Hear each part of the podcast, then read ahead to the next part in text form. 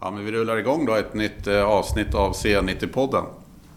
Idag har vi äntligen som gäst Jörgen Holmstedt. Eh, känd från flera fantastiska publikationer, inte minst Okej, men också Rock'n'Roll Magazine som är mer aktuell idag. Och eh, en hel del annat som du ska få berätta om. Välkommen Jörgen. Tackar, tackar. Niklas är med oss också. Ja. Nej, men vi tänkte väl att vi skulle götta ner oss lite allt möjligt och ta lite kanske där från början och, och sen jobba oss eh, framåt på någon vänster.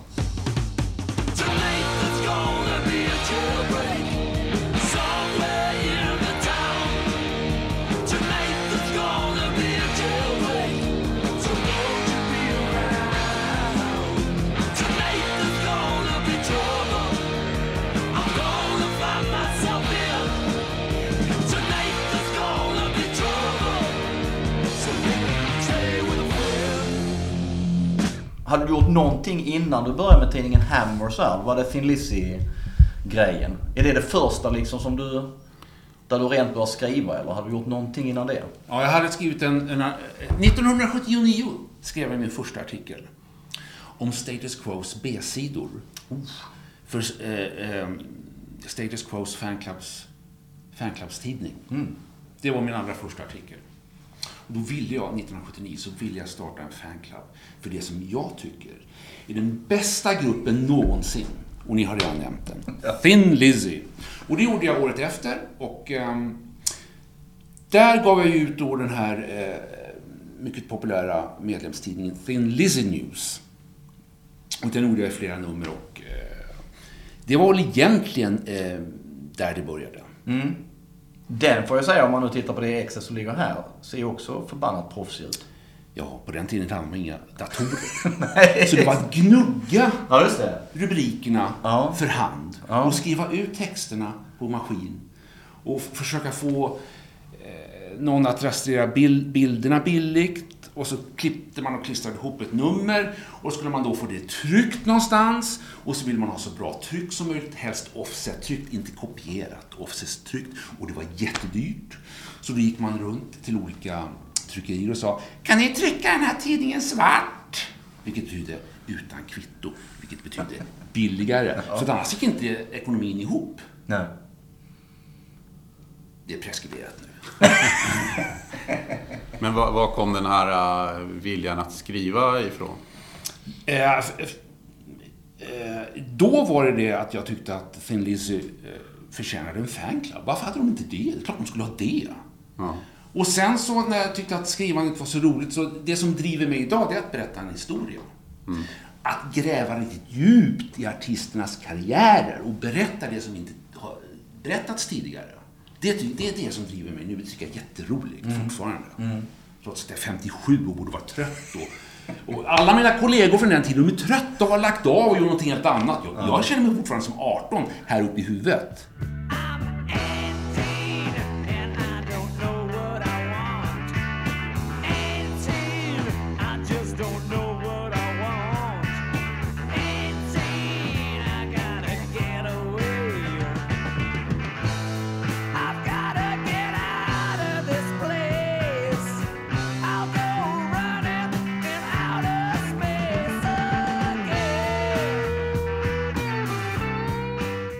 Den tiden var det väl också ganska vanligt med fanklubbar. Att på alla skivor så fanns det alltid så här en liten adress som man kunde skicka in. Ja, så var det. Vi var ett helt gäng som hade fanklubbar som hängde lite.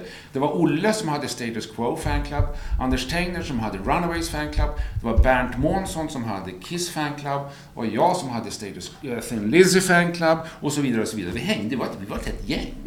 Alla drev en fanclub. För att på den tiden fanns det ju inget internet. Så man ville nå ut till andra fans. Det naturliga var att, att starta en fanclub och trycka ett litet medlemskort och en medlemstidning och lite annat. Och, eh, och så gick man ut till skivbolaget för att man ville ha det sanktionerat så man kunde få lite bilder och hjälp av dem också. Det var så man gjorde. Det var jättevanligt.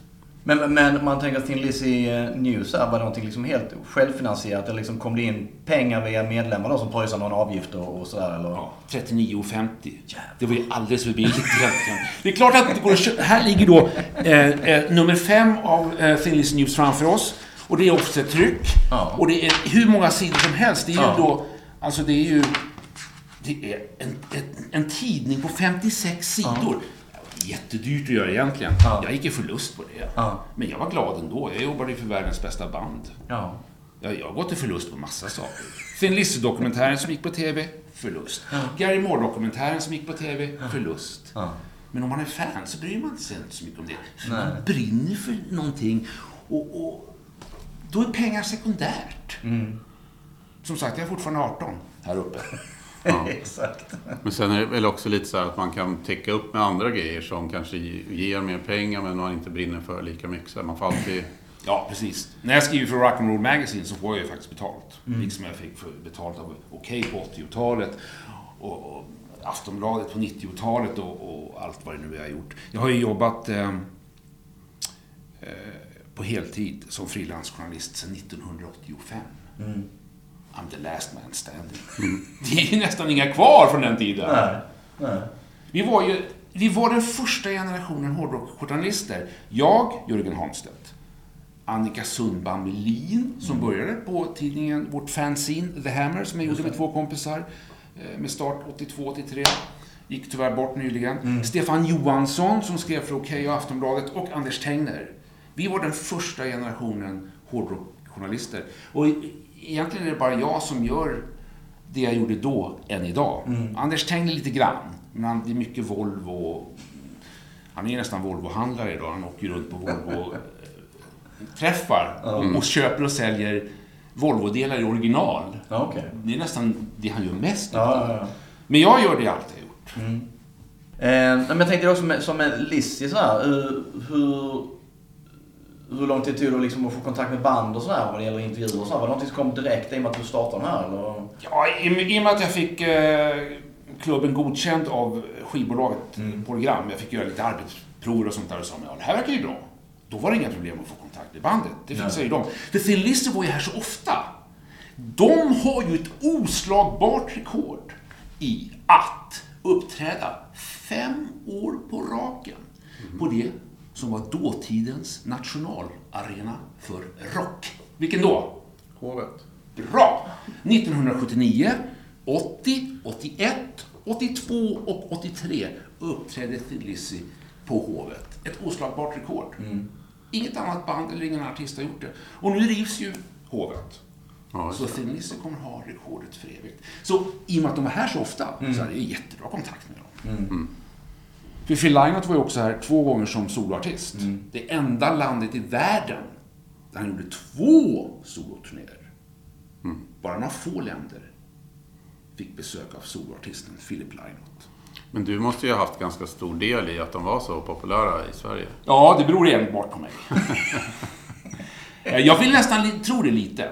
Ehm, för att eh, jag gjorde också en samlingsskiva som, eh, som hette The Boys Are Back in Town, Thin Lizzy och Philip Lynott tillsammans med Universal eh, år 2000. Där jag hjälpte till med urvalet och bonusskivan. Och det fantastiska omslaget som gruppens eh, konstnär Jim Fitzpatrick gjorde. Eh, ett, det var ett oanvänt omslag. Jag känner Jim väldigt bra så jag fixade så att vi fick trycka det och så vidare. Och den sålde ju 28 000 ex.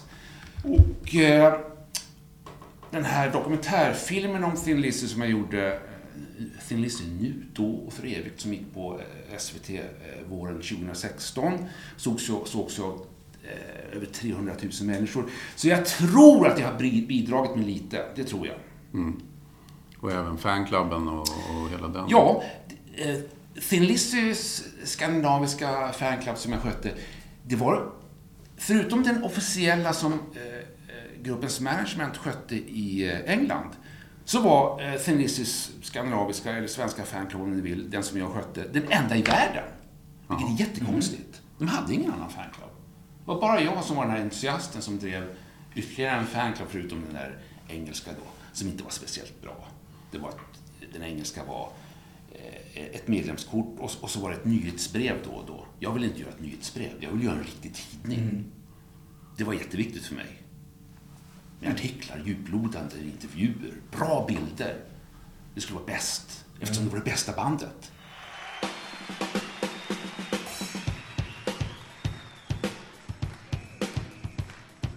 Jonathan Fox.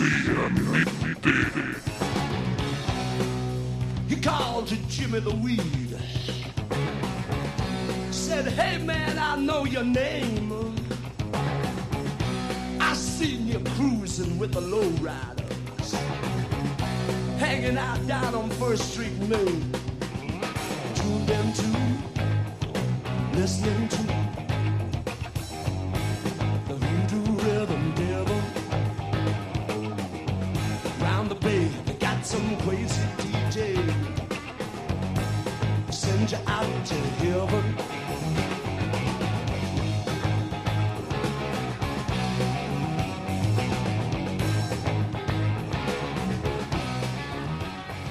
Men det, men det undrar jag också, vad, vad är det då med, med Lizzie? Liksom, vad var det som fångade dig som gör att du tycker de är så förbaskat bra? Alltså, de var ju så otroligt mångfacetterade och det berodde ju väldigt mycket på deras, deras ledare Philip Lynott som, som sjöng och spelade bas och skrev alla de här låtarna i så otroligt många stilar.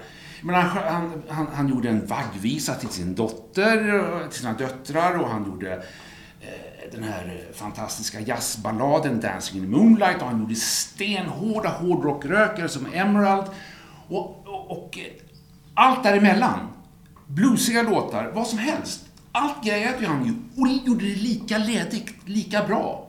Och så hade de ju fantastiska musiker i bandet också. Den här trummisen Brian Downey som eh, har kommit lite i skymundan. Han hade ju fantastiskt driv och så där fantastiska shufflesvänget som andra trummisar i senare konstiga upplagor, upplagor av Thin försökte efterhärma men ingen fixar. Och så alla de här fantastiska gitarristerna. Gary Moore som är min, min favoritgitarrist.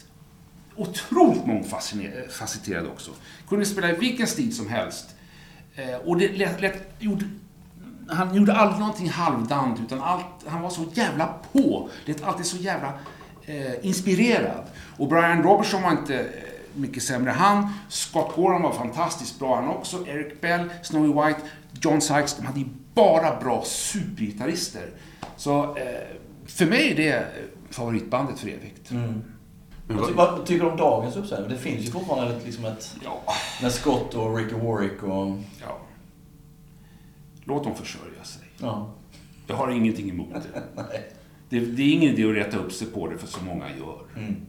men eh, tidningen Hammer då? Kom du in i det gänget tack vare Thin Lizzy-fanklubben? Exakt. Jag hade gjort den här, min, medlemstidning Thin Lizzy News i två, tre år. Och så ringde Johan Holm som ville göra ett hårdrock-fanzine som hette, eh, skulle heta The Hammer.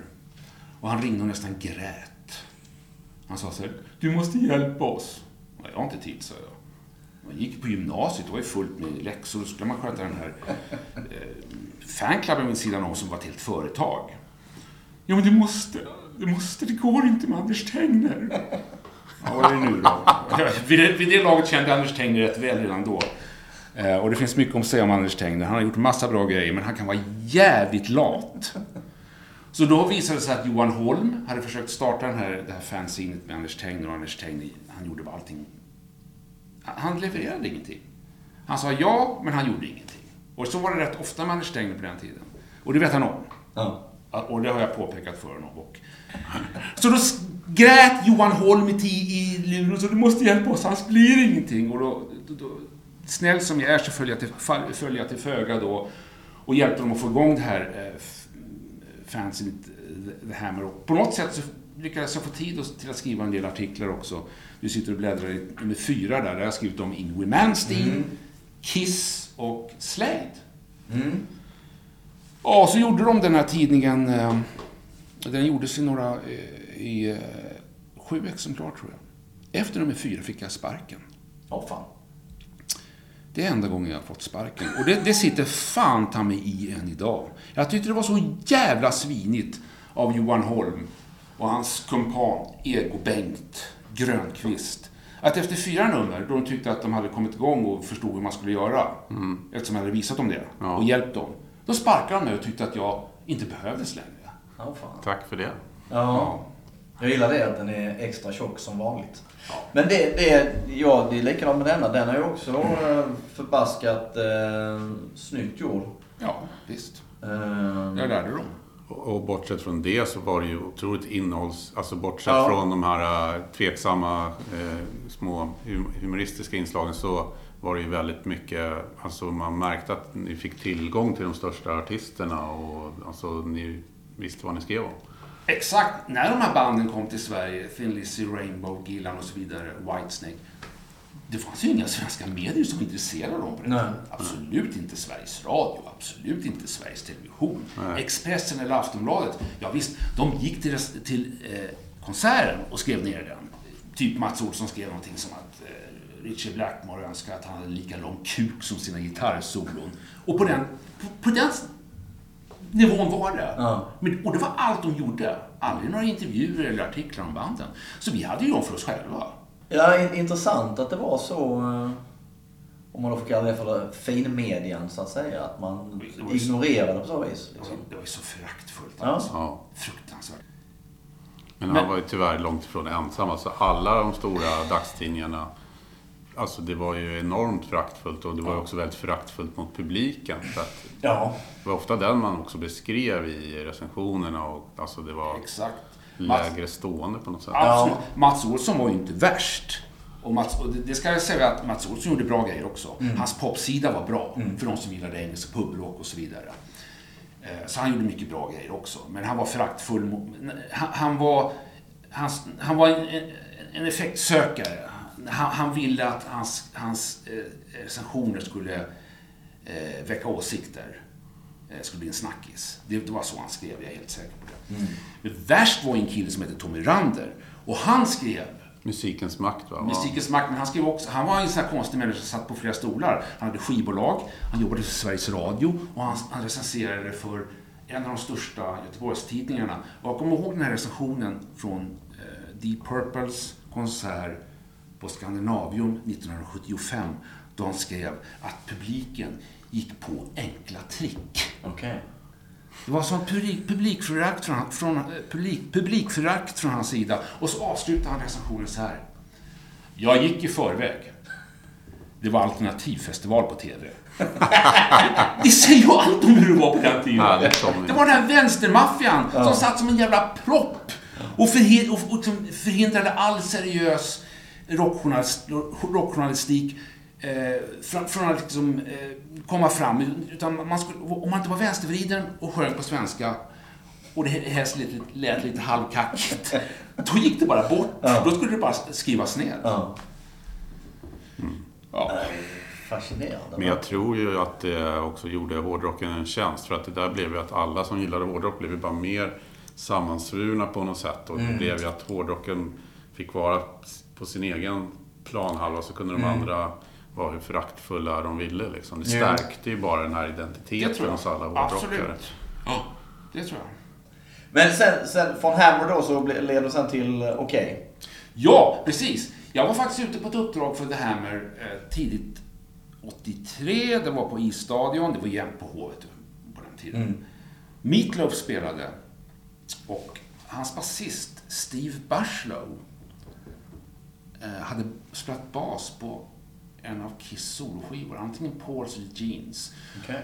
Och jag träffade honom backstage och han kände ju Kiss jätteväl. Och han berättade en otrolig massa om hur illa det var med Ace Frehley just då. Ah, ja, ja. Våren 82, det var, han var ju som värst nere då på eh, droger och sprit. Och, Krockade bilar och grejer. och så vidare. Allt det berättade Steve Bushlow. Och på den tiden var det så här att det var svårt att få, få information om Kiss. För de ställde upp på få intervjuer och Gene och Paul var, vaktade sin tunga, sina tungor väldigt mycket på den tiden. De var inte alls så här öppna som de är nu för tiden om ja, vilka de är och vad de egentligen heter och så vidare. Allting var hemligt på den tiden så de ville inte berätta någonting om Ace. Men Steve Bushlow berättade allting. Så då tänkte jag, åh vilken, vi- vad mycket intressant information jag fick om Ace Frehley här. Jag går upp till Hans Hattvik på OK och frågar om han kanske vill att jag ska skriva en artikel om det här. Och Hans välkomnade allt med Kiss med öppna armar på den här tiden. Ja, visst gör det. Så jag skrev min första Kiss-artikel, eller min första OK-artikel, eh, våren 82 om Ace Frehley. Och, och sen så eh, snurrade det på. Och, eh, 85 så började jag skriva för hel, på heltid. Och det var nästan bara för OK. för det, vi skulle göra 64 sidor var 14 dag. Så det behövdes massor av material. Ja. Och den var ju väldigt stor då, okej ju. Ja, upplaga. precis. Eh, toppupplaga. 156 000 x 1984 hittade jag någonstans. Exakt, jag tror det var nummer 11 med Herreys på omslaget. Ja, det är helt galna Hur mycket sa du? 156 000 Ja, 1984. det är rätt Precis. bra. Och Orvesto som var det här undersökningsföretaget då, de hade gjort en undersökning som sa att sammanlagt 500 000 ungdomar läste varje nummer. Mm. Vilket ju var i princip hela målgruppen. Mm. Vilket är ju helt fantastiskt. Men jag minns, jag minns det för att jag, jag älskade Okej och köpte Okej från Ja men det var väl kring där kanske 84 någonstans jag började. 83 innan någon polare köpte man satt och bläddrade och sådär. Ehm, och eh, då bodde jag i lilla Munka-Ljungby utanför Ängelholm. Och då var det att ehm, jag minns inte vilken dag, eh, vet du vilken dag Okej kom ut på? Var det torsdagar eller sådär? Nej, skitviktigt. Det kvittar kanske vilken veckodag det var. Ja, Jag tror det var torsdag. Ja. Nej, men det var att man eh, på den Ragnar Skanåker, gamla skytten, han hade ju en mack i Munkahuby. Och eh, där var en kiosk och så här. Och då kunde man cykla dit. Och man cyklade dit på kvällen före den skulle komma ut. Så många gånger hade de fått den då redan. Så då kunde man köpa den redan liksom kvällen innan den skulle egentligen komma ut dagen efter. Det var inte alltid det gick så, men det är många gånger så funkar det. Liksom. Och det var så här, det var en högtidsstund, verkligen, att få denna okej. Just med det också som nämnt tidigare med att, att man visste ju ingenting. Det var okej, jag läste okej och så läste jag Kerrang. Och sen mer kanske runt 85-86 så började jag köpa en del amerikanska tidningar som Circus och Hit Parade och allt det där. Men det var ju den enda källan du hade till någon form av information om exempelvis Kiss som, som då var ett, ett stort favoritband för mig. Så var det. Så att eh, den betyder ju enormt mycket.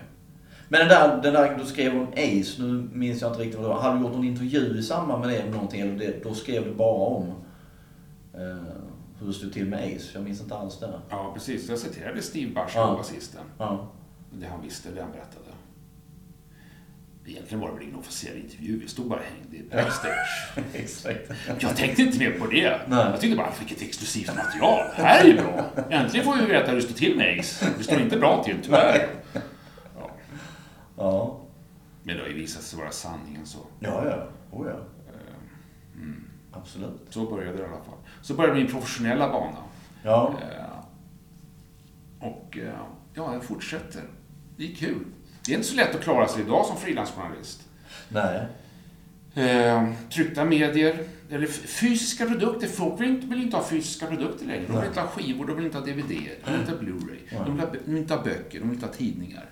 Och jag tycker fortfarande det är det mest underbara i världen. Att hålla i någonting, Absolut. bläddra, Ja, ja. Lukta när det är nytryckt. Åh, eller en färskpressad med ny. Det finns ju ingen godare doft. Nej. Nej. Bara köpa luft. Det kan inte jag. Nej. Nej. Helst skulle vi göra C90-podden just C90-kassetter och sälja. Liksom. Exakt, Och faktiskt. sen köra trade trading. Det hade varit det absolut bästa. Eh, nej men det jag tänkte också, och som jag tror du och nämner i Okej-boken då också, eh, som, som kom långt, långt senare. Men just det här med eh, Dortmund eh, 83 och sen även Monsters of Rock på Råsunda 84. Att det blir två sådana här stora saker för just eh, kanske intresset och hur det vaknar till ordentligt i Sverige. Eh, så vis. Ja, precis. Det, det var ju väldigt mycket hårdrockens genombrott Ja. i Sverige. Den var ju redan ganska stor. Men just Dortmund 83 som sändes i, inte, inte i sin helhet, men det var ju, en stor del sändes ju på svensk TV. Och i och med att alla var så utsvultna på populärmusik överhuvudtaget på TV så var det ju massor som såg det. Och det gjorde att de där banden de blev mycket större. Quiet Riot och Iron Maiden, Def Leppard och Krokus. Krokus och Michael Schenker Group och det var ju hur många stora grupper som helst. Priest, ja. Ja. Judas Priest, ja precis. Och sen då, när en sån där gala kom till Sverige eh, 1984, en Monster of Rock-gala, den var ju rätt nedbantad egentligen. Det var ju bara tre band, men det var ju tre band som inte gick av för hackor. Motley Crue, Crue var ju verkligen på väg uppåt, uppåt Absolut. då. Och eh, Van Halen var ju första gången vi fick se dem i Sverige.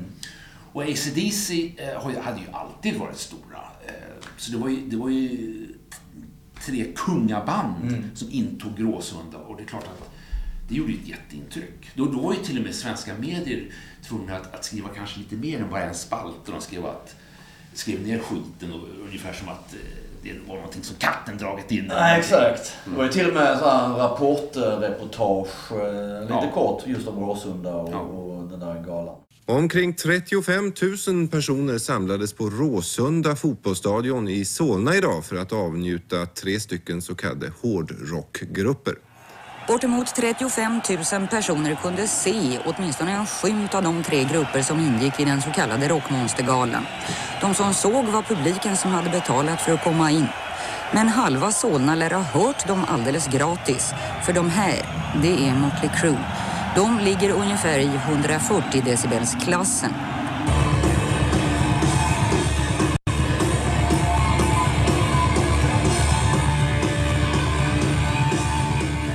Tala om tryck. På rockgalor blir det också rent bokstavligt ett hårt tryck. Allt för hårt. Ett tiotal fick föras till sjukhus. Ungefär 75 kunde tas om hand på platsen. Och totalt fick några hundra hjälpas bort och ut. Nu ikväll är det förmodligen ännu fler.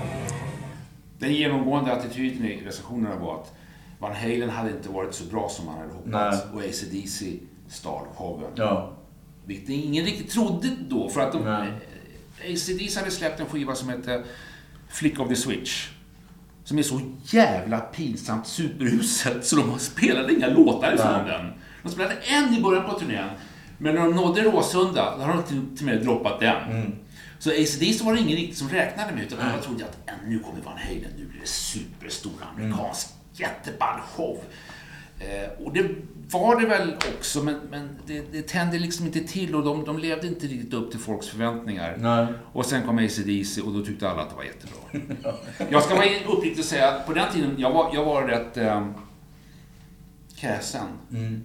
Jag tyckte inte Motley Crue var bra. Jag tycker fortfarande inte det. Jag tycker bandet är intressant. Ja. Jag ska jättegärna se den här The Dirt-filmen. Van Halen gillade jag, absolut, och fortfarande. Mm. Eh, AC/DC, eh, ja, jag har ju en bunt skivor och tycker de är bra, men redan då tyckte jag att de hade börjat upprepa sig så in i helvete. Det var samma riff, skiva efter skiva. Och Flick of the Switch som sagt, är ju så spydålig. Det är en sån här Jag, skiva. jag gillar ju den. Jag gillar den också. Det, men det finns en anledning Jag till att... knappt säga det. Det finns, det finns en anledning till att de inte spelade låtar ifrån den. Ja, ja. Och det finns en anledning till att den är jättelätt att hitta för 10 kronor Ja, ja, på vilken börs som Ja, helst. Vad är det som är bra med Flick of the Switch?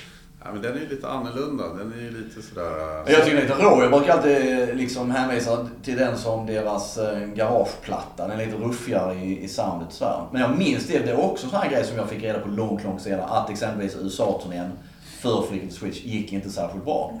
Ehm, och eh, man trodde alltid de spelade för fulla hus liksom och, och sådär. Ehm, men jag minns att man, man gick och väntade på den här plattan. Ehm, att den skulle komma och eh, nej, jag gillar Rising Power, Guns for Hire och Ja. Bedlam i Belgium och alla de där. Nej, jag Nervous shakedown. Nervous Shakedown, nej, exakt. Jag tycker inte alls det var så jävla... Det var bara för några, Uselt. bara till för några veckor sedan så trodde Niklas att Angus på omslaget där rättade till en blomkruka.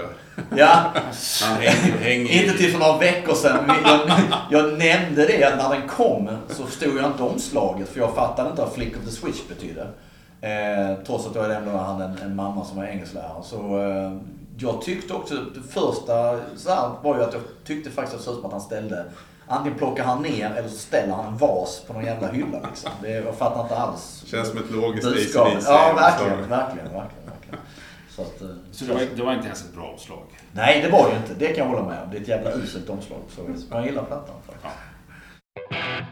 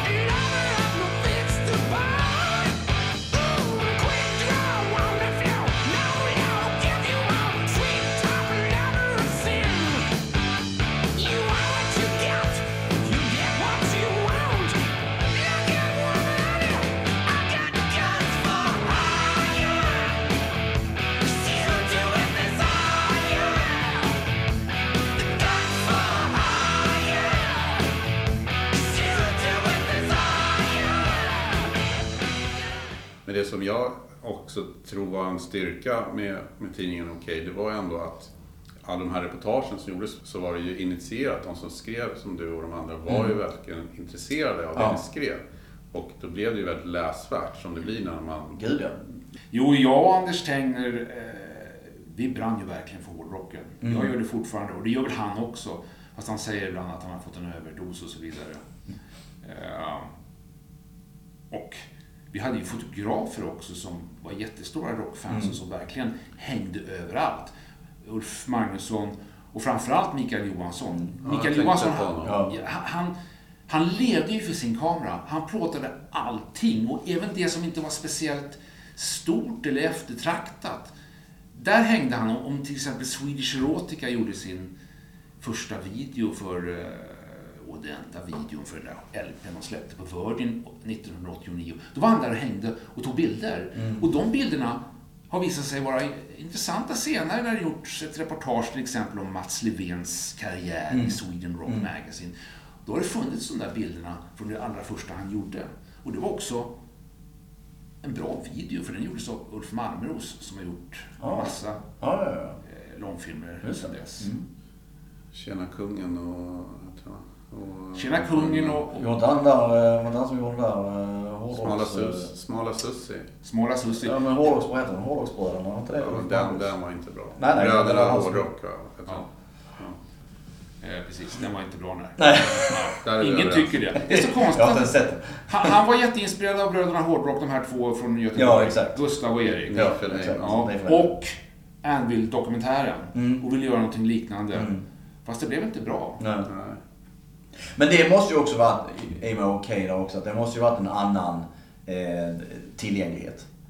Alltså med, med banden där också, jäm, om man jämför med idag. Ingen sa nej. Nej, exakt. De som sa nej, det var väl... Det var två som sa nej, men de sa ju nej till alla. Och det var Madonna och Michael Jackson. Mm. Men då var vi tvungna att skriva om i alla fall. Ja. Så där var det mycket att vi skrev om allt det här konstiga skvallret som förekom kring dem. In- Inte minst Michael Jackson. Och det minns jag att det var många läsare som var irriterade och tyckte att vi, vi skrev bara massa skit om Ja, Michael ja. Jackson. Fast allt det där som vi skrev om, det har ju visat sig vara sant. Exakt, Att ja. han kom bästa Och ännu mer. Ja. Ja, precis. Pedof- nej, alla de här eh, historierna om småpojkar och sånt, det, det visste man ju ingenting om på den tiden. Nej. Men allt det här andra, andra att han hade en, en bästa kompis som var en apa som hette och så vidare. exakt. Allt det där var ju sant. Han var Ja. ju extremt excentrisk. Ja, fascinerande. Hur länge skrev du för Okej? Från 1982 till min allra sista artikel 2005. Så pass Det är en alltså. livstid. Ja. Men mot slutet, då, då, hade, då förde ju okej en, en tynande tillvaro. Då satt Anders Tegner och Ulf Magnusson och gjorde tidningen i princip själva på Egmonts förlag. Egmont ha- hade köpt upp tidningen. Egmont ville ha alla ungdomstidningar. De ville ha monopol på det området. Så de köpte upp Okej. Det var nog ingen bra affär. Mot slutet. Och då satt Anders Tegner och Ulf Magnusson och gjorde tidningen i princip själva. Och så ringde de mig ibland. När de inte hann göra någonting. Och då ställde jag mer, mer eller mindre upp för dem, för de var gamla polare. För att jag hade egentligen annat att göra då. Men jag minns att, jag tror jag skrev en artikel 2005 och det var min sista och det var en intervju med eh, Thomas i Nightwish. Ja, Hullabainen. Exakt. Ja, ja. Okej. Och sen så fick de sparken båda två från Okej. nitt- Året efter, 2006. Och så togs den över av, jag vet inte, människor på Egmont nere i Helsingborg. Och sen förde tidningen en ännu mer tynande tillvaro innan den lades ner 2010. Ja, det. Ja. 30 år levde den. Ja. Jag visste inte att den levde så länge. Jag trodde Nej. den lades ner tidigare. Men det är väl som du säger, det var en tynande tillvaro. Ja, precis. Det var... Jag tror fel människor gjorde tidningen, men- också och, och att fel förlag tog över den. Men det, det, redan då, mot, mot slutet av 00-talet, så var det ju så att, att eh, de som var unga då, de brydde inte så mycket om tidningar. Lite grann flickorna, för de ville ha affischer på pojkbanden. Mm. Eh, Men det räckte inte för att tidningen skulle Nej. överleva. Nej. Nej. Det var det som var räddningen sista åren kanske. Ja, precis. När Hans Hartvig, den legendariska chefredaktören som, som startade Okej och som var Mr Okej, när han slutade 89 så fick tidningen direkt problem för att eh, han, Hans Hartvig var tidningens identitet. Men den levde, överlevde rätt bra på 90-talet för det kom två stora trender. Pojkbanden, som är ju hur många som helst. Det var Backstreet Boys och New Kids on the Block och East Seventeen och Boyzone och hur många som helst. Och en tv-serie som hette Beverly Hills. Det. Som innehöll snygga ungdomar. Of course. De två trenderna levde okej på på 90-talet. Mm. Sen på 00-talet, då fanns det lite Westlife och sånt där kvar. Mm. Men det blev svårare och svårare. Ingenting varar för evigt. Nej. Eh, Och det känns, och idag känns ju okej verkligen som en 80-tals... eh, Ja. En väldigt stor del av 80-talet på något Ja, sätt. verkligen. Ja, Och verkligen. att den hör samman med det. liksom. Ja, så är det ju. Absolut. Men, men också det, det, i och med att Okej gick så jävla bra också så bilden var väl det också att det var... Det var aldrig några problem liksom att, att uh, flyga över Atlanten och, och göra liksom reportage och såna grejer. Alltså det måste ju... Alltså, vi, vi hade ju obegränsad budget. Ja, det måste ju Jag vara kommer ihåg Hans Hartvig, chefredaktören, han stod så här på redaktionen en, en dag och sa så här. Han var tysk. Han är tysk. Ja. Här tjejerna, Lili och Susie som har slagit igenom, läckra brudar. Vi skulle behöva lite bikinibilder på dem. Och det var mitt i vintern. ja, ja, hur ska vi fixa det då? Ja, men ta, ta och flyg, du. flyg med dem till Bahamas. Lägg dem på stranden, lite läckert. Eh, Okej. Så då tog jag och fotograf Mikael Johansson, vi beställde biljetter och hotell och alltihopa till, för, för oss två då och Lili och Susie. Så vi åkte först till Miami, där var vi en vecka. Okej. Gjorde nästan ingenting. För, för tjejerna ville först jobba på sin solbränna. De var ju likbleka, de kom från svenska vintern. Och så tog vi lite bilder där, så tyckte vi så här, ah fan, vi åker till Bahamas, det är väl snyggt och läckert där också. Så då tog vi eh, vistades ytterligare en vecka i Bahamas då. Och jag har räknat efter vad allt det här kostade då med flygresor och hotell och mat och allting. Att i då, dåtidens tida pengar måste den, den, den reportageresan ha gått på 100 000 kronor. Jävlar. Hur mycket det är i dagens pengar vet jag inte. Men det var sånt vi gjorde. Oh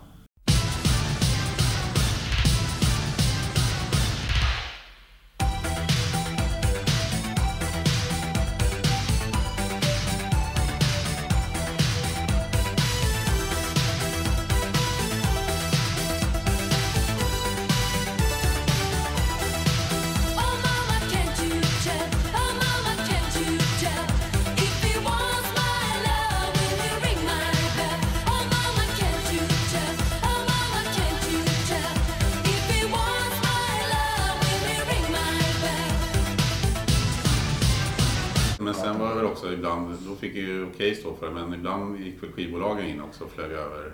Ja. De resorna tog jämt Anders Tengner. Okej. Han var galen i att resa. Jag, jag tyckte det var lite...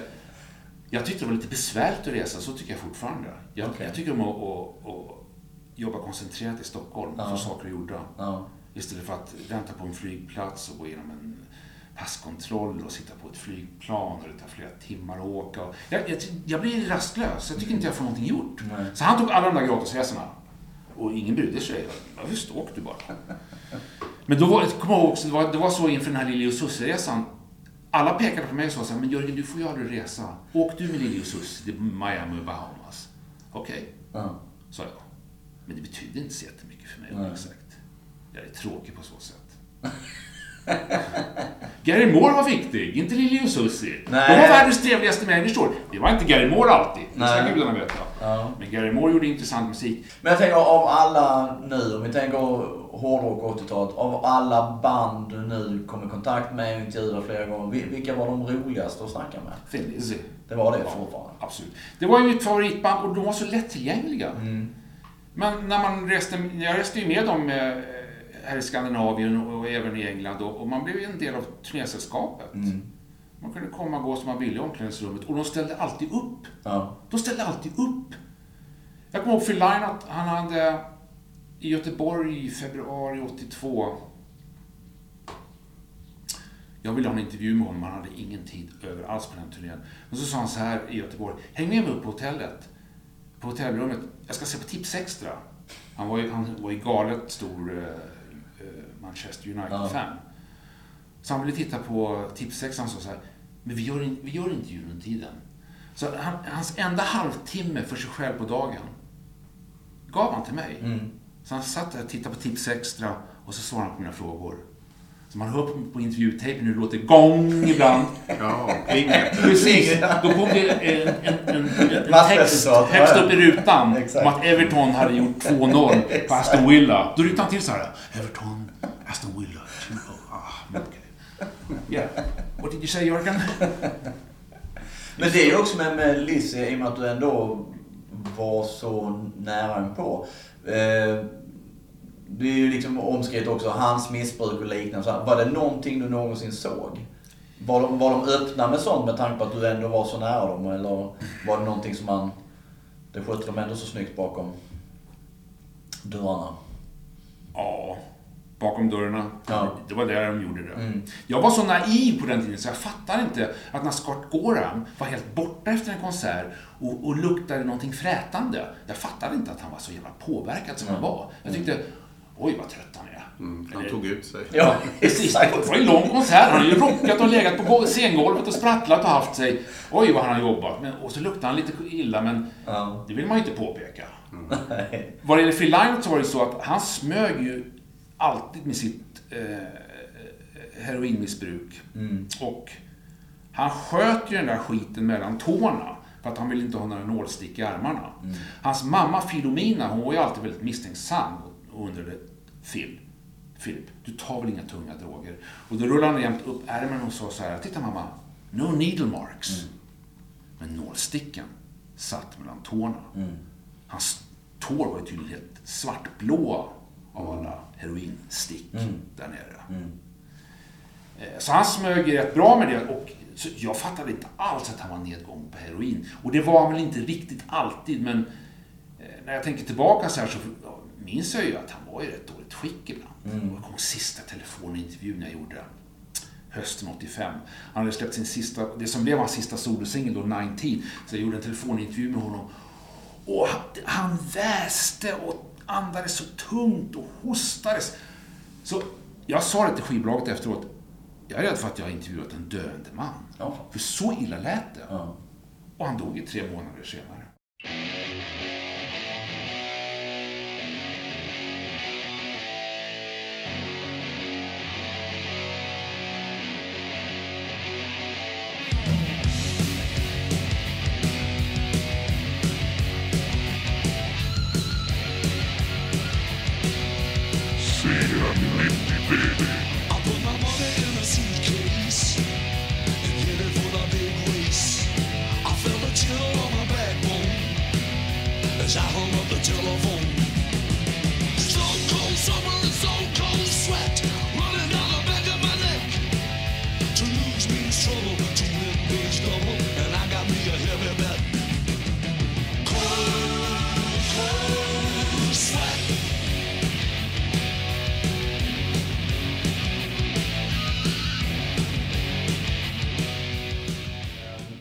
Naturligtvis, du, du gör ju sista med, med Cliff.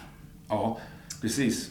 Eh, Metallica kom till Stockholm eh, september eh, 1986. De turnerade då för Master of Puppets. Det var en stor skiva i Sverige. Den hade sålt 45 000 exemplar redan då. Men när, när Alfa som eh, distribuerade och marknadsförde Music for Nations i Sverige, som Music for Nations var det skivbolag som Metallica låg på då. När de kallade till presskonferens eh, till sitt kontor där på Råsundavägen, då kom ju en tidning som vanligt. Det var okej. Och, och några fanzines var där också. Men de, var, de, de, de vågade inte ens ställa några frågor till gruppen. De hade bara en bunt skivor med sig som de ville signera det. Men Stuart Ward på Alfa, han var så snäll så han lät dem komma för att det skulle, vara någon mer där som skulle äta av den här smörgåstårtan och alla burkölen som han ställt fram. Och jag gick dit för att jag ville intervjua eh, Lars Ulrik som jag hade intervjuat tidigare. Med Cliff Burton i december 85 i, Köpenhamn. Där de spelade in Master of Puppets. Sweet Silence. Exakt, jag träffade dem på en King Diamond-konsert och frågade kan jag få intervjua er? Och de fick inte ge några intervjuer. Peter Mensch har sagt nej, inga intervjuer innan. Men min kompis Metal Mike på den holländska hårdrocktidningen Artshock fixade så jag fick en intervju med Lars Ulrik och Cliff Burton. Och Lars Ulrik, han pratade, blablabla, han var the motor mouth, motor mouth. Han bara pratade på hur mycket som helst. Cliff satt i ett hörn och sa så här. Mm. Yeah. It's very necessary. Så när de kom hit till Sverige då året därpå tänkte jag så här, nu vill jag prata med Lars Ulrik för att det är han som säger någonting. Men när jag kom till Alfa så skulle först Lars Ulrik göra en telefonintervju. Så då hamnade jag bredvid Cliff Burton i det här konferensrummet där vi satt och åt smörgåsråd, tårta och drack burköl. Och då hade jag ingenting annat att göra än att prata med honom. Så vi började prata då om, eh, om eh, han bodde fortfarande hemma minns jag. Han hade inget riktigt hem, men det var ingen idé att ha ett riktigt hem för att han turnerade jämt.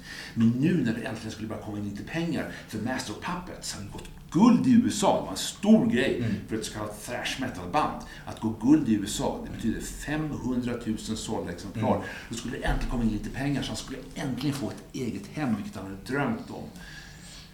Och han trodde också att, att Metallica skulle eh, utvecklas och bli, bli mjukare och, och, och mer progressivt i framtiden. Och han fick ju rätt. Så blev ju Metallica. De gjorde ju mjukare låtar och de blev ju mer progressiva. De har gjort massor av, av olika stilar och sånt i, i, därefter. Men eh, det, var så, det var så surrealistiskt för att dagen efter så vaknade jag och gick jag och köpte kvällstidningarna som vanligt.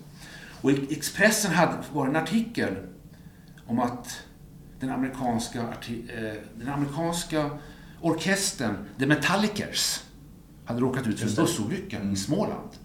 Och en av orkestermedlemmarna hade dött. Men det stod inte vem. Och det stod inte något mer om den här amerikanska orkestern The Metallicers. Men jag tänkte så här, kan det vara Metallica? Det måste ju vara Metallica. Så jag ringde till min kontakt på, på Alpha Records som sa, bekräftade att Jo, det är Metallica. De har råkat ut för en bussolycka och eh, Cliff är död. Och då tittade jag på min intervjubandspelare som bara lagt upp efter att kommit hem från konserten. Så tittade jag på kassetten, så tryckte jag igång den. Och så insåg jag att ja, det här var det sista han sa i en intervju. Och det känns nästan som att han, han pratade från andra sidan. Ja, exakt. Och det var så nyss. Det var, bara, det var bara 12 eller 14 timmar sedan. Det var jättesvårt att förstå. Men så var det. Det var, det, det var, han var död. Ja.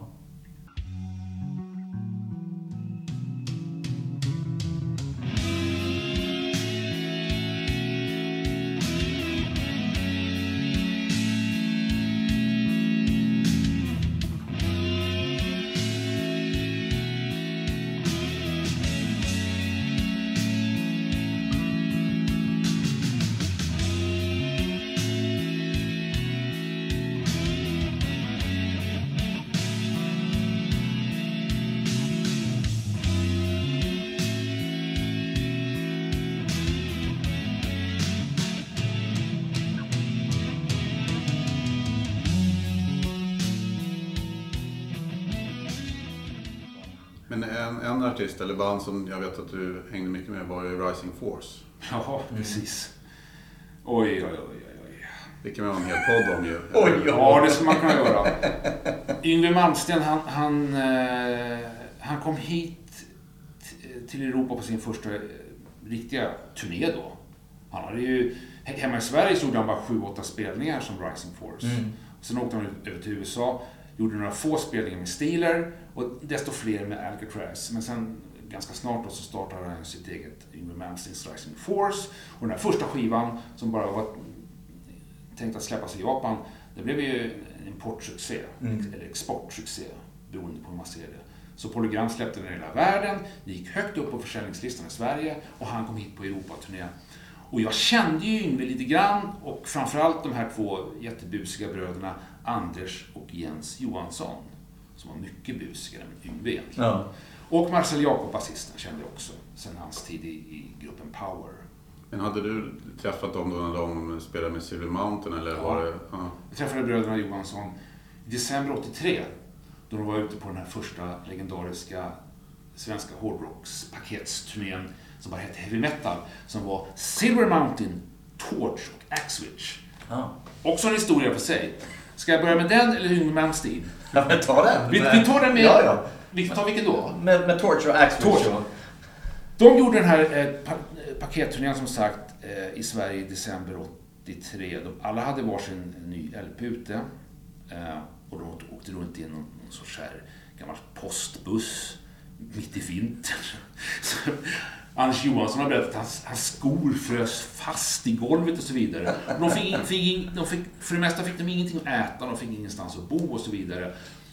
Och i, jag såg dem i Stockholm, då var fortfarande läget rätt coolt bland de här banden. De gick fortfarande någorlunda ihop och var någorlunda vänner och det, det flöt rätt bra. Men sista spelningen i, skedde i eh, Södertälje och där var det sån jävla kaos alltså. Det var, det var misär. Det första, när jag kommer dit så ser jag de, de här två tårtgitarristerna, de sitter och gråter tillsammans. Vi har förstört våra liv. Vi har satsat allt på den här turnén. Vi hade toppbetyg. Vi hoppade av skolan för att vi skulle satsa på det här. Och så har det blivit skit alltihopa. Folk har inte kommit. Vi får ingenting att äta. Det finns ingenstans att bo. Vi fryser. Och så kommer jag ihåg Dan Dark, sångaren i Torch, kommer in i rummet samtidigt som han tittar på sina två gitarrister. Och man ser liksom hur han är helt förtvivlad. Och han säger att de är nedsupna. De har suttit och tröstsupit hela jävla eftermiddagen för de tycker deras liv har gått i kras. De har förstört sina studier för den här hemska turnén som har varit skit. Skulle du göra någon reportage där? Nej, jag var bara hängde med bröderna. Och så var det... Någon hade klippt av gitarrsträngar till hälften. Någon hade stulit skivor från några- andra som de skulle sälja på giget. Någon hade repat skivor för, något, för något band som skulle säljas på, på eh, efter konserten. Alla var ovänner, alla var fulla, alla grät, alla hatade varandra. Och arrangemanget var uselt. Alla skulle få bara spela 20 minuter. Och de gjorde det och sen efteråt så hade, liksom hade frustrationen mellan de här tre banden nått kokpunkten. Så Jonas Hansson, sångare och gitarrist i Silver Mountain, som var en riktig jävla grov slagskämpe. Jag tror att, han, om man tittar i polisregistret så tror jag att det finns någon prick där för misshandel. Han blev så jävla sned på trummisen i Axwitch så han tog och nitade honom med några rejäla jävla knytnävsslag. Ja. Och banden var vid det här laget så desperata av hunger som bröt sig in i baren för att komma åt popcornen. Alltså de åt liksom så här, som utsvultna hundar ungefär. Ja, det, var, det, var, det var så tragiskt alltihopa. Speciellt som de var ju faktiskt pionjärer. De var, ju- det, det var den första svenska hårdrockspaketurnén. Bara det att den hette heavy metal. Ja, Den hette bara heavy metal, ja. Precis. Men vad är det för ställen de spelade på? Ja. Det måste varit små, små fritidsgårdar eller? Ja, men det, relativt stora. I, I Södertälje var det en, en rätt stor klubb och här i Stockholm spelade de på Kolingsborg. Jaha, fan. Och eh, den typen av ställen. Men som sagt, det kom inte så mycket folk alla gånger för det var dåligt aff- affischerat, dåligt marknadsfört, eh, dåligt allting. Ja. Eh, Tänk att ha en dokumentärfilm med ett team som har följt ja. vad underbart. oj, oj, oj. Det hade, blivit, det hade blivit en minst lika bra film som den om Anvil. Ja. När Anvil står där och inte får sitt gage och har, har den här rumänska Ja, turnéledaren just som, som, som ska, ska, ska bokstavera ass. A as in asshole. B as in... Ja, med strandsatta i Tranås Ja. Tågstation eller vad det är. Ja, det, det hade blivit en minst lika bra dokumentär Ja. om den första svenska hårdrockturnén. Absolut. Gud. Sen just det, sen så kom Yngwie Malmsteen hit eh, till Europa våren 85. Och jag lyckades, jag, jag var en jättestor Yngwie-fan. Jag tycker fortfarande att den här första, de första Yngwie-skivorna är jättebra. Han, var ju, han var ju briljant på den tiden. Mm. Men hur ser du på Yngwie idag som musiker? Om man tänker på... Ja, jag har hans skiva här, nya skiva inne i hans, mitt arbetsrum. Det ska vara en bluesskiva. Exakt, just det. Den har också liggande hemma. Och jag, förstår, jag hör nästan ingen blues på den. Han, spelar Beatles och Rolling Stones covers med sin racergitarr som vanligt. Ja. Och så försöker han sjunga. Och Mm. det kan han ju inte. Det är, så dåligt. Och det är dåligt producerat och trummorna låter kack och så vidare. Nej, det är tråkigt att det har blivit så. Mm. Jättetråkigt. Ja. Jag tänker sånt band som eh, Guns N' Roses. Träffade du dem någon gång tidigt när det begav sig?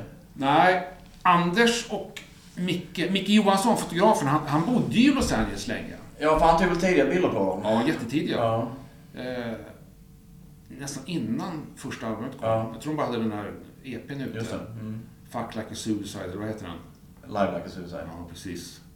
Eh, det gjorde, eh, och, återigen då, det var jättelätt att få kontakt med dem tydligen. Ja. För Geffen ville inget hellre. Nej. Eh, men sen senare träffade jag Slash några gånger och Duff och Gilbert Clark och alla egentligen utom den här hemliga sångaren. Mm. Han skydde ju pressen rätt tidigt. Han var med den gången, Anders Tenger och Micke Johansson träffade dem i Los Angeles. Men sen alla andra gånger, då, då var det Slash och Duff, Slash Ja. och Duff. Det var, Ja. det var alltid dem och så mot slutet till och med Gilbert Clark och såna här lite mer eh, figurer i periferin. Mm. Fick man hålla till godo med bara för att få någonting. Mm. För Guns N' Roses blev så pass stora så till och med mainstream-pressen brydde sig om dem. Mm. Expressen jagade dem när de Mm. var här 91, 92. Mm. Eh, Men det tänker jag också, för det kan ju förekomma idag det här med att eh, eh, nu är jag en glad amatör, men liksom inför intervjuer kan det ibland vara lite så här att eh, eh, det här ska det inte snackas om och sånt. Förekom det sådana grejer liksom under okej-tid med band så att okej man får snacka men det här bör man inte ta upp i intervjun för då blir det ingen intervju. Nej, det var inte så mycket sånt. Nej. Jag minns nästan ingenting sånt, uppriktigt sagt. Det här med eh, att de hade... Att artist, artisterna hade inte såna här eh, personer som lär dem hur de ska prata och vad de inte ska säga och vad som är bra att säga och tänk på det här och så vidare. Vad heter såna personer? Mediatränare. Ja. Media, det fanns inte på den Nej. tiden. Det var någonting som kom sent 90, mest 00-talet. Utan, eh, nej, det var fritt fram att prata om vad som helst. Mm. Det känns också att kanske mer bjöd sig själva. Ja, så var det.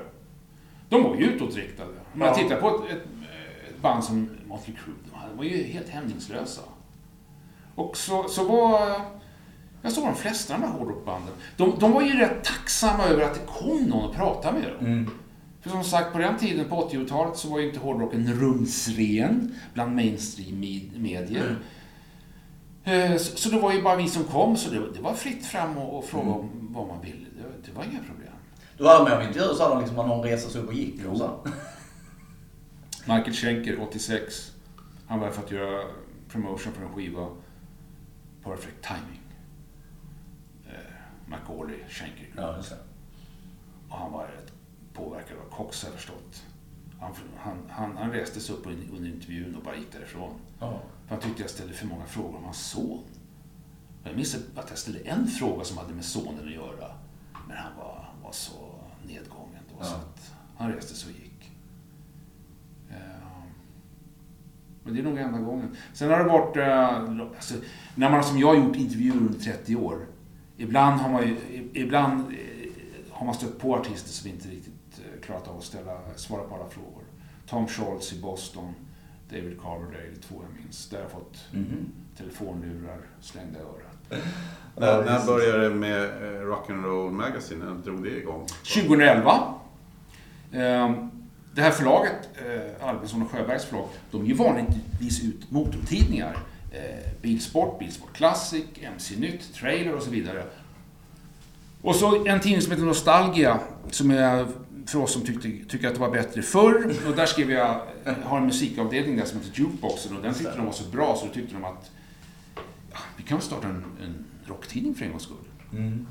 Så nu har vi, vi gett ut den sedan 2011 och det går så pass bra så att inför förra året så gick antal nummer upp från nummer 6, nu gör vi åtta nummer per år. Och... ehm, Det är ju fantastiskt med tanke på rådande ja, trender. precis. Men det där förlaget är rätt, rätt speciellt. De vill att det ska finnas fysiska tidningar. Mm. Och, eh, eh, de har ju eh, inkomster från annat också, till exempel bilmässor. Den här jättestora bilmässan som går varje påsk i Jönköping, i. Ja, ja, ja. Just det. Mm. Eh, Custom Motor Shop eller någonting, Mm. show. Mm. Så kommer hur mycket folk som helst. Ja. Så de har inkomster från det och de äger hela Mantorps racerbana och så vidare. Så att, De Men- står men- inte och faller med nej, tidningarna. precis. Men man får, man får vara glad så länge man får hålla på naturligtvis. Det är Ja. ingen självklarhet. Som sagt, alla mina kollegor från förr, de är arbetslösa eller sysslar med någonting helt annat. Mm. Det är, ju- det är en, för de som inte har läst den, det är en skön mix mellan allt från liksom eh, Beatles upp till, eh, ja, det kan ju vara rätt mycket hårdrock också. i- Ja. Ja. Men en helt annan jag tänkte också tillbaka till eh, faktiskt till OK där också, just med alla fotosessions och alla sådana här grejer. Det, för det var ju också alla möjliga grejer som gjordes där och sådär. Men det var också att alla ställde upp på Ja. vilka galna grejer som helst att säga. Och fotas och... och eh, Ja, David Lee Roth på Flatenbadet utanför Stockholm är, är, är typ ett sånt exempel. Han Mm. hade någon dag över i Stockholm och eh, han ville eh, till en badstrand och bada lite och kolla in brudarna. han har ju underbara speedos på sig. Ja, det har han. Och han frågade sitt skivbolag Warner då, var kan man bada någonstans här i Stockholm? Med lite snygga brudar och sånt. Det ska ju bli fint väder imorgon. Och någon på skivbolaget Warner säger, Flatenbadet utanför Stockholm, det, där är det bra. Så han åker dit då med sitt sällskap och lägger sig där på stranden och skivbolaget frågar David då, är det okej om Sveriges största poptidning följer med? De har skrivit jättemycket om Van Halen. De är, de är för Van Halen. Och David Lee Roth, som den eh, eh, PR-kåte kille var, han gillade ju synas. Ja, ja. Han var ju... Absolut. Ja, han, ville, han ville synas. Han ville posera lite inför en kamera. Mm. Och nu för tiden så har jag svårt att tro att ett världsband skulle, Ja, skulle, skulle eh, liksom, om, om, det, om det ville bada, Ja. så skulle de fan inte fråga skivbolagen. De skulle söka upp, de skulle fråga hotellreceptionen Ja, eller ja. något sånt där. Och de skulle fan inte be någon, någon jävla, Nej. några jävla medier följa med. Ja. Men det var en annan värld på 80-talet. Mycket var roligare på den tiden. Ja. Ja. Inte allt, men mycket var det. Ja. Niklas, tänk om du hade varit där sommaren 84. David Roth kommer i, i tanga brallor. Jag hade inte överlevt. Så är det bara. Det är helt galet. Ja, det, det, han- det var ingen som visste att han skulle dyka upp. Nej, nej, nej, så man nej. ser på bilderna, det är ingen uppståndelse egentligen. nej. Det är ingen som riktigt som hajar att han är där. Nej. Det är en långhårig kille. Exakt. Och det var många som var långhåriga på den Ja. tiden. Jag vet inte om någon förstod att det, att det var han. Det är också fascinerande. Ja. Vilken är bästa skivan? Eh, alltså jag är lite, jag, jag, jag gillar ju både debuten och faktiskt 1984 lika mycket. Jag tror det är de två jag spelar mest om jag liksom när jag slänger på Van Halen. Ja. Och jag är ju galet förtjust 1984. Även om den bryter av liksom rätt mycket mot det sound de ändå hade då så. Eh, ja, jag gillar den skarpt. Jag vet inte fan, jag tycker den är helt fenomenal. Ja, jag tycker debuten är bäst. Ja. Jag minns när den kom. Och vilket intryck den gjorde. Det var folk, alltså, folk pratade inte om annat. Nej. Än, än om den där första Van Halen-skivan. Ja. Har du hört Van Halen? Har du hört Van Halen? Har du hört? Han spelar den här människan. Ja.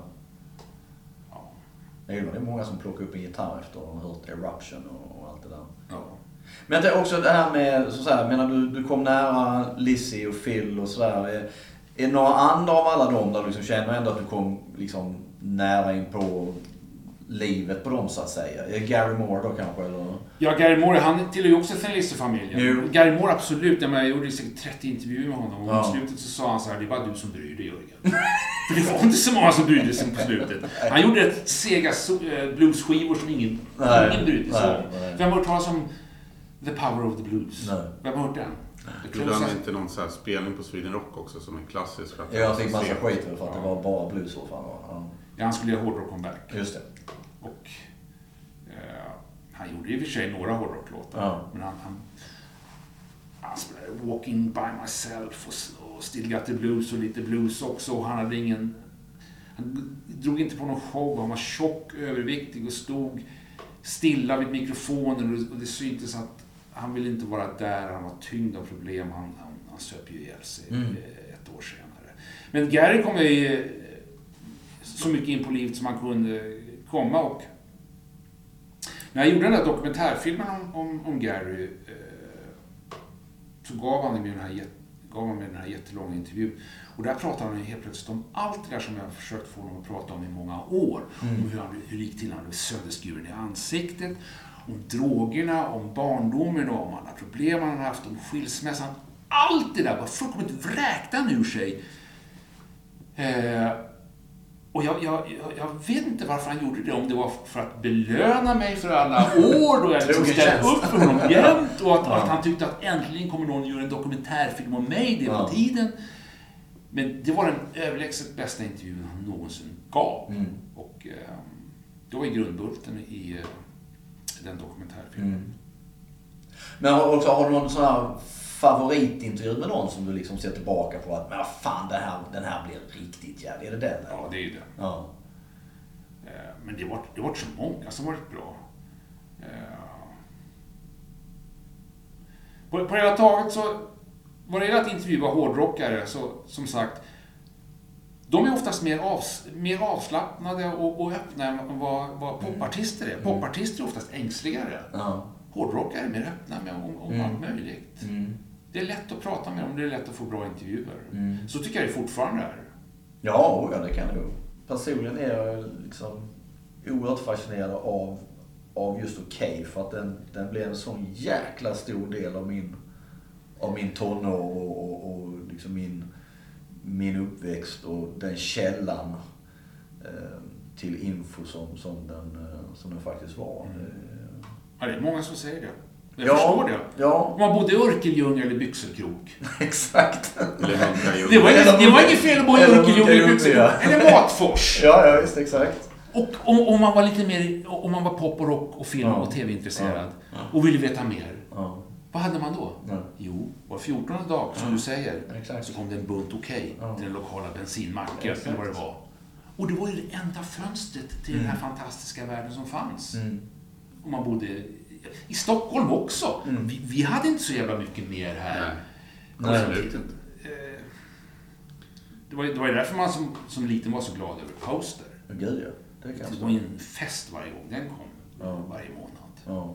Det var inte så mycket information i, men det fanns inte så mycket information ens. Har Hans Hartvig berättat. Han gjorde ju den tidningen också, Ja. Poster. Han gjorde Tiffany också, som var en, en poptidning på Mm. 70-talet. Han sa att Ja, vi försökte skriva de här texterna, men vi hade inte så mycket information alla gånger. Det var, det var inte så jättelätt att få, få intervjuer. Det gick, det gick i Stockholm när de var här i Sverige, men de hade oftast eh, management som inte svarade och, och skivbolag som inte fungerade som de skulle och så vidare. Det var, eh, det, det var inte alltid så lätt att få, tag, få intervjuer. Och Kiss, de berättade ju inte mer än vad de ville på den tiden. Nej. De berättade ju absolut ingenting privat, för de skulle ju vara hemliga. Ja. Ehm, Så, så vi, vi här i Stockholm visste ju inte mer än vad de gjorde i Mat, Matfors eller Örkelljunga Nej, eller exakt. Byxelkrok. Nej, nej visst det är klart. Ja, ja. Ja, det var andra tider. Ja. Helt klart. Så äh, vi får säga stort tack Jörgen. Jättekul att höra. Tack, tack, tack. Ja, tack fantastiskt själv. roligt. Känns som det finns tio timmar till man ska kunna sitta och lyssna på det. Minst. Ja. Minst. Ja. Ja, det ena ger det andra. Det känner jag själv. Ehm, Ja. Så eh, ja, på återhörande. Ja, tackar. Yeah, right. Om du vänder på kassetten kan du höra hela sagan en gång till och du behöver inte spola tillbaka bandet.